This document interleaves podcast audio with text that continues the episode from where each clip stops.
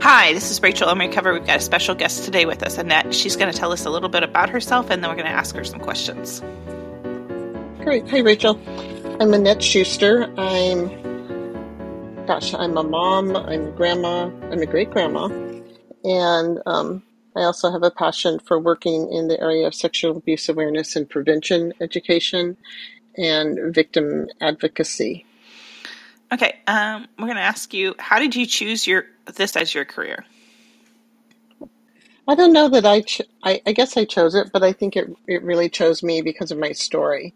I um, was sexually and physically and emotionally abused from the time I was about five until I was 12 years old, which kind of really set the background and the framework for my life. It definitely wasn't my my life plan that this is the kind of work I wanted to do, but as I did my own recovery work and understood my own story, it became my passion. Okay. What are some of the challenges you face and educating people about sexual abuse? I think the greatest challenge is, you know, I, I, I just think not just our culture, but I think everyone tends to want to live in denial that this could be a possibility that they need to be concerned about in their own home, in their churches, in their schools, in their places their children, you know, attend, where it's sports clubs or music or anything that their kids participate in. I think we want to believe that we live in a safe world when we don't. And so when people are living in fear or they live in denial, it makes it very hard um, for people to want to listen. So, for instance, if I go to an airport and I tell people I do counseling, they will talk to me. And if they're on my flight, they'll talk to me until we land if we're sitting anywhere near each other. But if I tell them I teach sexual abuse awareness and prevention education, most times they will say, "Oh, that's that's that's great," and they'll walk away and not talk to me again. So I, I think people are afraid. I would have to say you're probably right. Um, what have you learned about male sexual abuse? I've I've learned, although there are no statistics that I'm aware of that back up what I'm going to say, that it, it is just like with with female sexual abuse, it is much more prevalent than anybody could ever know. You know, with statistics, the only thing we have is people who've actually reported their abuse to police and they have become part of a statistic. Well, most victims never report their abuse. That's true whether you're male or female. But in working with men, I found as hard as it is for women to report their abuse to anybody, whether it's a friend, a counselor, a parent, you know, anybody, it's much more difficult for men because there's that assumption that men are strong. If that this shouldn't happen to men. And if it does happen to men, then maybe they're gay. And there's just so, there's just different levels of shame attached to male sexual abuse. You know, it's different for male and female. One's not worse or better, but I think men have an even harder time talking about it than women do. No, I can see that. It's that has been what I have noticed as well. Usually, it mm. requires lots of alcohol involved before they'll even talk about it. Or I have a fairly new client that really, as they were talking about, he was talking about his story. He he perfectly described having been date raped to me, um, having gone to a party, having had something to drink, and not remembering anything else the entire rest of the night. But very very clear that there had been sexual activity. Um, and he has no idea with who or, or anything. He just knows that it happened. And, um, and so for men who who are gay, they feel like they they can't report sexual abuse because they're gay and no one's going to believe them. Just like women often are are are very right and concerned about whether they'll be believed or not. No, that's that's a big issue with just not believing people when they come forward.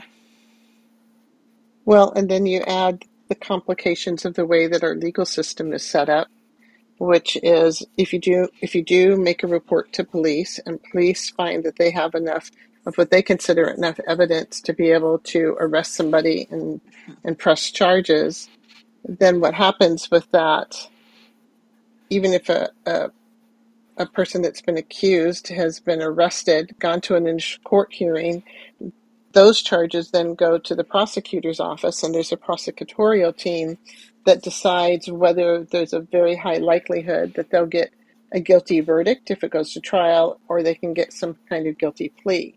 And if they, even with some confessions, even if there's a confession sometimes, they'll feel like they, the likelihood of getting one a plea or a verdict is is very slim. They just won't prosecute the case. So they'll drop those charges. And there's no public record of any of that taking place. And because there's been no criminal charges, you cannot look it up anywhere on a court website. Um, if someone's trying to get uh, fingerprint clearance cards, they can because there's no record of any charges and and any convictions. So even if you do go forward and the police and the prosecutor's office believe believe you, it doesn't mean it's going to result in justice. Yeah, no, it's. I mean, I mean, I wonder if it's like that for any other crimes as much. Well, I I don't know why it would not be the same for for crimes. And all crimes take courage to report, but I think reporting and it's a huge violation, right, of your safety and your person. Like if your house gets broken into, um, but there's just something very, very different and very personal about um, wanting and needing justice if you're going to go through the courage of exposing your story. And if you're a child making a report, then you're protected by law. Your name doesn't end up anywhere. Um, nobody unless you're involved in the case, nobody knows who it is. But if you're an adult, you're not protected. So um, you expose yourself.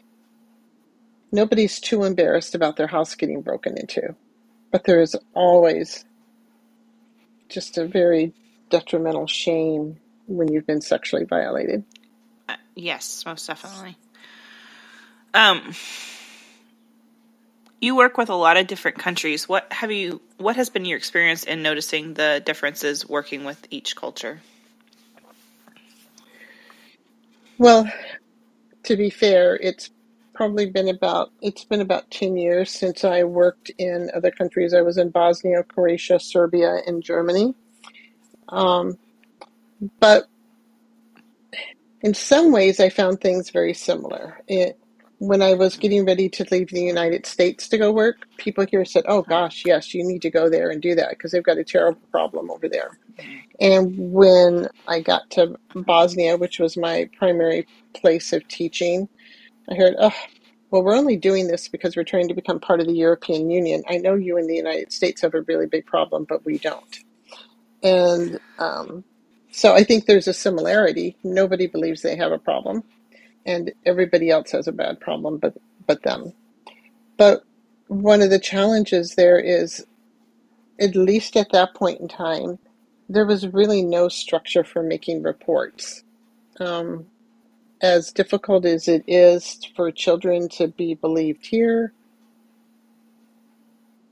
there just wasn't an authority structure for anyone to go to. There wasn't any call the police and the Department of Social Services and there just wasn't a structure. They were just beginning to try to think about creating those things, but it didn't exist. So um, I think as I think as inadequate as our system is, and I mean we've made a lot of progress over the last thirty or forty years.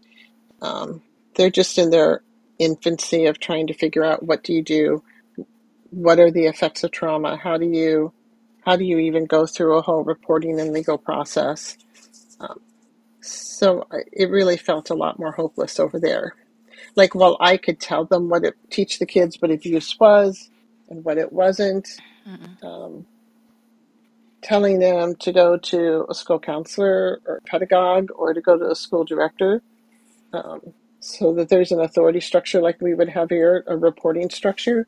There was none. So my hope, my biggest hope when I was teaching there is to let them know that no matter what the circumstances were, it wasn't their fault. It was the responsibility of the person that harmed them. Even if there was nobody that believed them, nothing that could be done to stop it, they had done nothing to cause this to happen. Um, yet, school after school, there were kids who who reported abuse to myself and my interpreter or translator. Um, and it was really difficult not to have somewhere for them to go to get help. Yeah, that can be frustrating and disheartening. Yeah, it was very hard. Um, how much ha- have you noticed a spiritual abuse and sexual abuse being tied together? Well, I think there's a lot of layers to answering that question. I think, in one sense, all sexual abuse has spiritual abuse attached to it.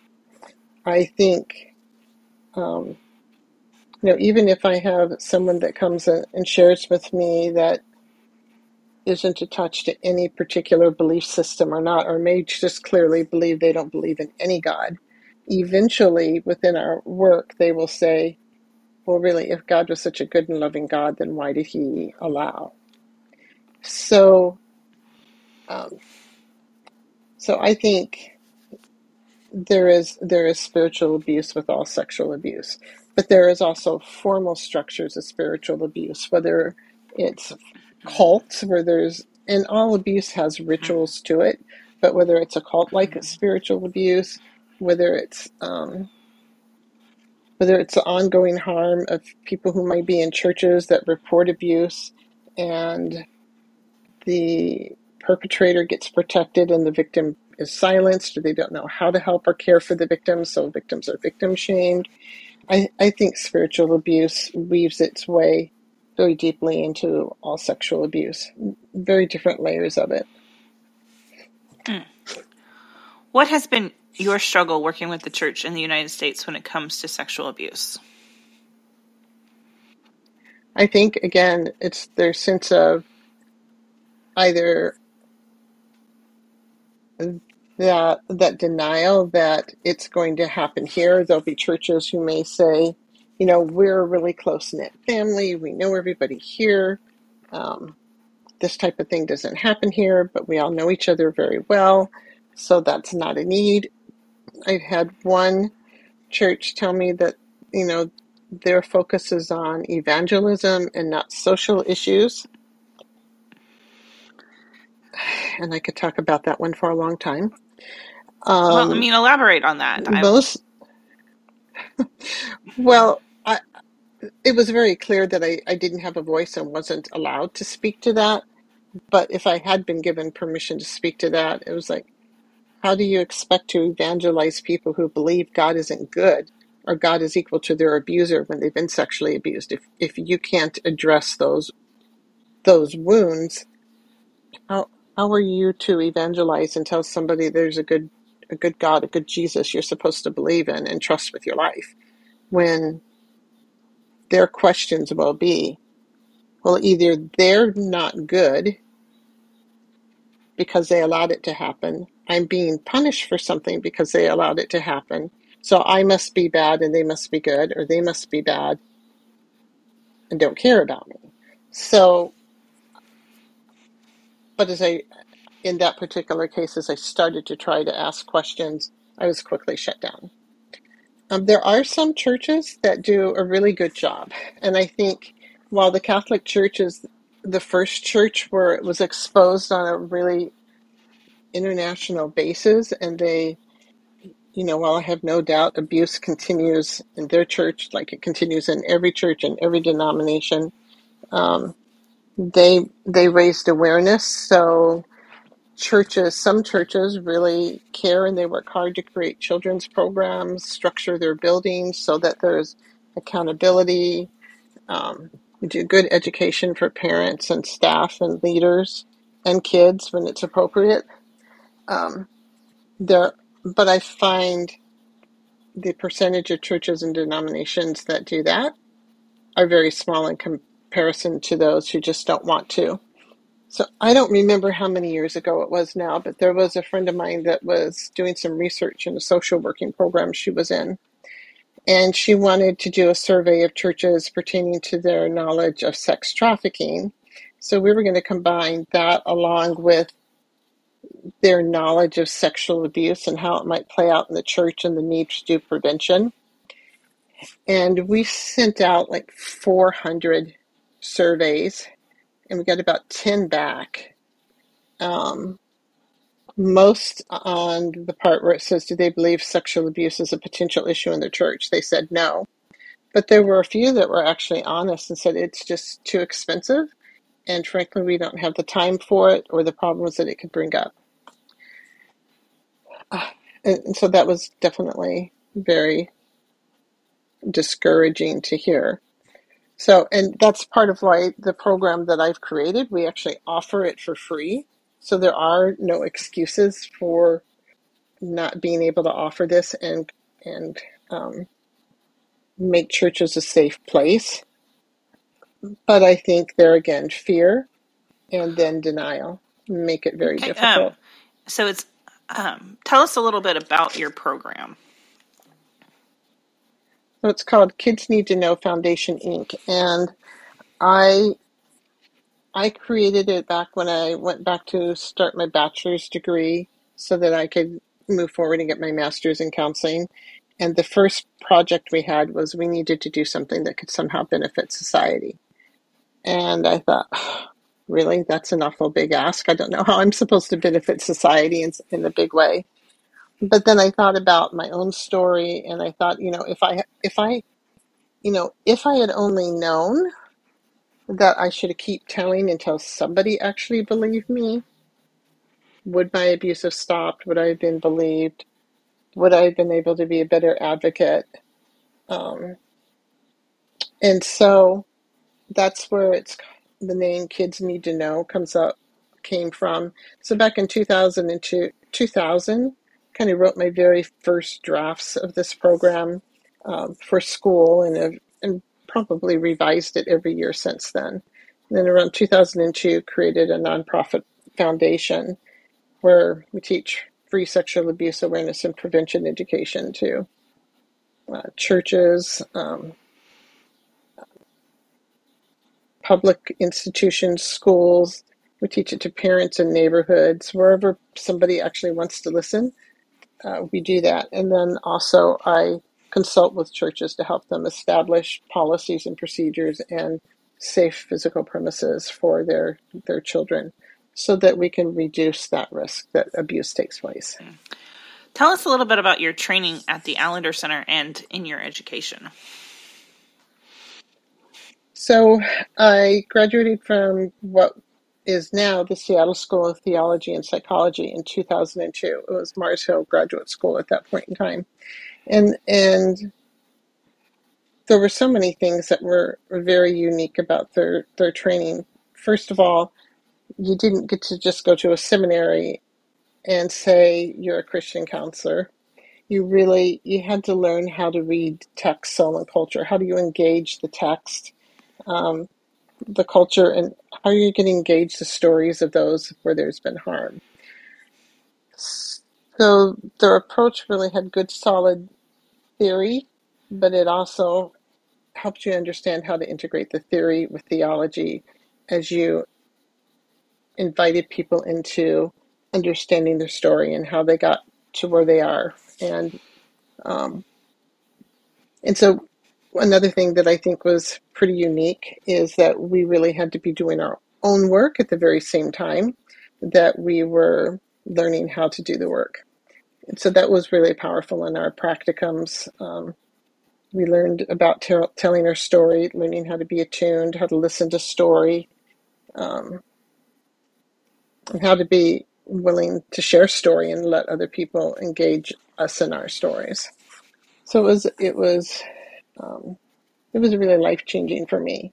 And then I think, if I'm correct, it was 2011 was the first cohort of um, lay and professional people that um, that the Allender Center took through a whole process, and that was good because I had I had graduated back in 2004. So it was good because, as with all fields, um, you learn more. We know we knew a whole lot more in 2011 about how the brain works and how trauma affects the brain and and, and the entire body than we knew back in 2004. And we know even more now.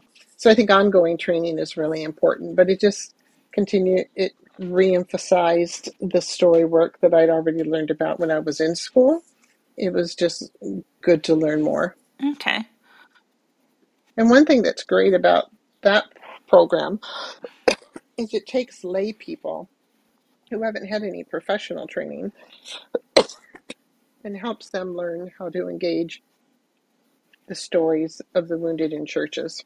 And and they're not professionally trained, but they they go through extensive training to understand the dynamics of abuse, their own stories, and how to in a safe way engage others as a layperson and when and then when people needed to see somebody professional how to know what to do with that um so. what is some of the best advice you could give victims out there hmm. oh gosh there's so much to, even as adults not to give up and trying to find a community that will hear them know how to embrace them and help them be heard and go through their story. They need a community of people to walk through the tragedies, the horrors of what their, their stories were, and also to help them walk into something that's healthier for their lives. Begin to figure out like what does really matter to them and to oh gosh, to un just to unravel, I think, all of the lies that come with being sexually abused and understand how it has affected their life, how they've then responded to their abuse, and how it's affecting their life and relationships now, and, and begin to dream about what they'd like to do differently as they move forward. And then also, I think victims don't understand um, that they have, there's a lot of rights that they have in most states where many, many states, there's no statute of limitations of reporting your abuse. Um, and what we do know about perpetrators is they really don't ever just abuse one person. They will continue to abuse unless they're stopped.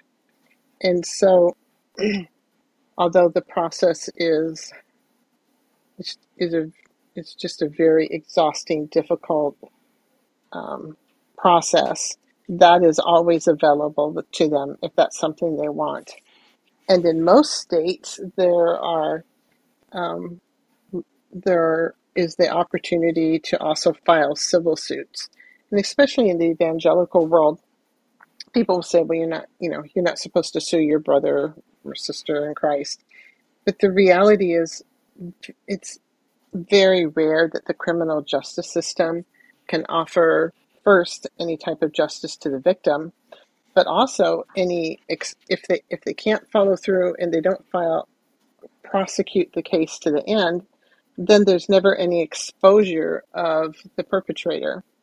So there are numerous stories um, that I could tell where, because of the ability to file a civil suit perpetrators were able to be exposed, they were able to be stopped. Um, in the sense that, like, if they're teachers in schools and they have this long history of abuse, but it never got it never got exposed through the criminal system, it has made it does make a significant impact in the civil system.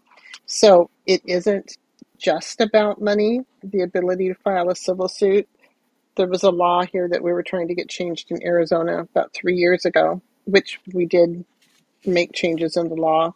And there was one man who told a story that he filed a lawsuit for one dollar, and he didn't care about the money, but the person in the state that he grew up in that had been abusing him was a judge. And the civil suit gave him an avenue to expose that person and and so that the abuse could be stopped where there wasn't that opportunity through the criminal system. And it, it just sounds odd what I'm saying, but until you've spent a lot of time beginning to understand how it works, it is very odd. So I think for victims to to explore not not out of a sense of revenge because you're never going to be satisfied if you pursue criminal or civil um, avenues of trying to find some justice, but out of a sense of, I am a victim, this person has harmed me, and really, likelihood is he or she has continued to harm others. And justice to me is that there's exposure, I'm believed, and, and that possibly that person can be stopped. And it certainly doesn't hurt that sometimes there are financial benefits from it but you consider how much money people pay in counseling and the cost that sexual abuse has had in their mental illness, their relations, you know, their relationships. I don't think that there's anything inappropriate about the possibility of getting some financial compensation. Yeah. You know, if somebody goes through a criminal mm-hmm. process, they're going to be asked to pay restitution. Well, if you can't go through a criminal process, then this really is just a form of restitution. Yeah, no. That's available to people in most no, states. I do. a I do. I interview a lot of um, survivors, and one of the things we talk about, like, how has this impacted you financially, and how has this affected your career, and how has this affected your relationships, and your so like your ability to have a social life. And uh, I mean, usually it's not all of those things, but there's usually two or three check marks on how those things have affected them. And I don't think even victims realize how much this has taken from them, even like just financially or career wise, or what they would have done differently career wise mm-hmm. if this hadn't happened, especially with CPTSD basically changing the brain. And so, I mean, that can be definitely an effective like have a huge impact on those who have been uh, long term like education. Is hard to focus on school when your brain's not pro- processing mm-hmm. correctly. Right and it's not just our brains our bodies are affected our immune systems.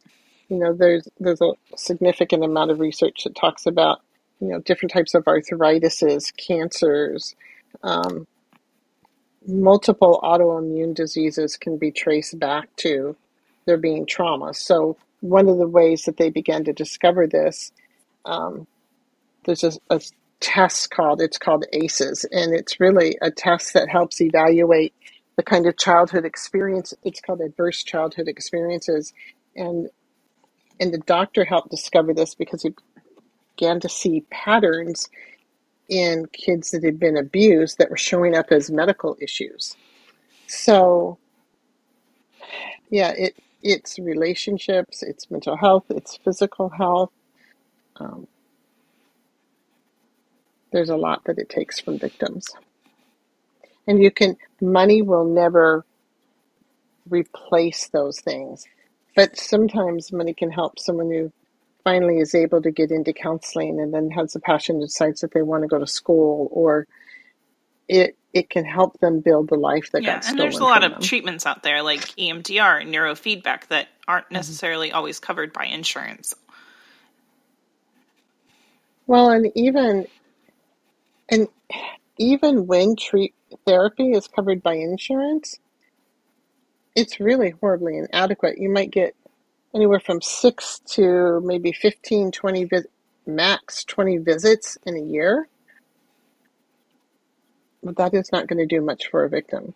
They don't hardly trust their their stories with somebody in 20 visits. Um, so to say they can have 6, 12, 15, 20 visits in a year and then, well, hold on, no matter where you were when you were in processing or beginning to trust your therapist, come back next year when you've used the rest of your sessions, right? Or when you're ready for new sessions. So even if you have insurance, it often is really inadequate when it comes to yeah. And health. then a lot of people, I mean, some of the better therapists don't take insurance because they right. don't have to. Right.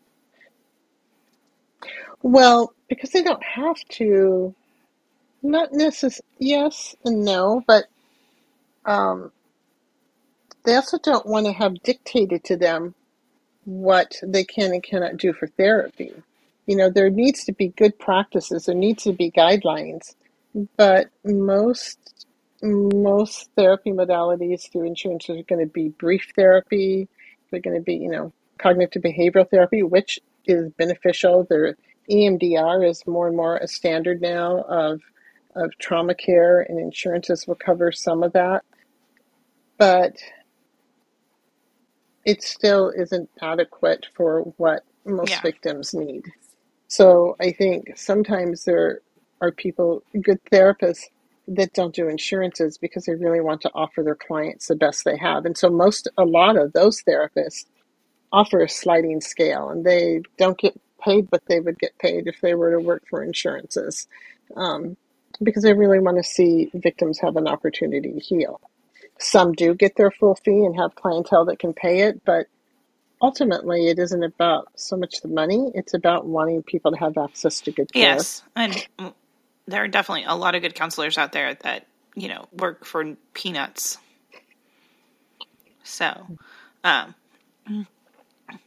and because I mean, I did neurofeedback, but that wasn't necessarily through a counselor, and I would say, I mean, I was in there four days a week. I mean, that's just that's time consuming. Right, So, right. and You know, the people that have gone to school have had to pay quite a bit for their training and, you know, they have to earn an income as well. And yet the reality is abuse often harms people's ability to make the incomes that they could make. So they need to be able to have the treatment so that they can yeah, get better. it's no, it's a. I mean, yeah, because I mean, I think you know the impact of trauma on some level almost always has an impact on abilities for us to earn just because we have emotional sick days where we can't get out of bed because we're depressed today and mm-hmm. more so than a person who doesn't have trauma so or just all the autoimmune and all the health issues that come with it hmm so Right. trying to balance all of that, especially with our healthcare in America. But that's a whole other issue. Right. Well, and then you think about it. I mean, I don't know enough to say what every country offers, but if you live in a country that doesn't have a system that even deals with abuse, then you're not going to have.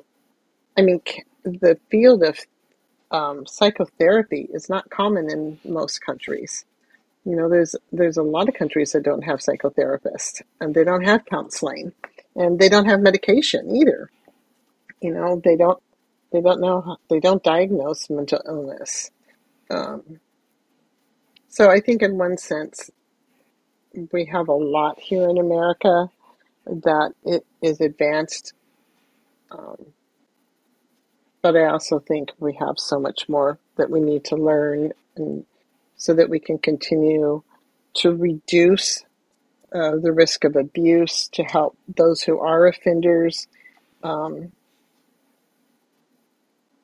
that's a whole nother story of talking about what need, you know, kind of what's the mindset and what goes on for offenders, and what is their recovery if there is recovery for them. How do they reintegrate into society? The recidivism rate. I mean, there's so much, and you, you, we can't just look at the victim. You know, we have to also look at those who Yeah, I mean, and that's a whole other set of counseling. And I mean, you know, whether you're dealing, I mean, we have a episode coming up, um, and by the time this comes out, this will it'll be out um, with Dr. Anna Salter. I don't know if you've read. Oh, I I do. Pedophiles. Let's see, rapists, pedophiles, and other sex offenders. I mean, she really has informed my work a lot.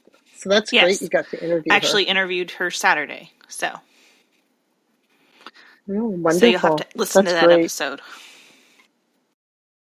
Yeah, definitely would love to. I recommend her book all the time.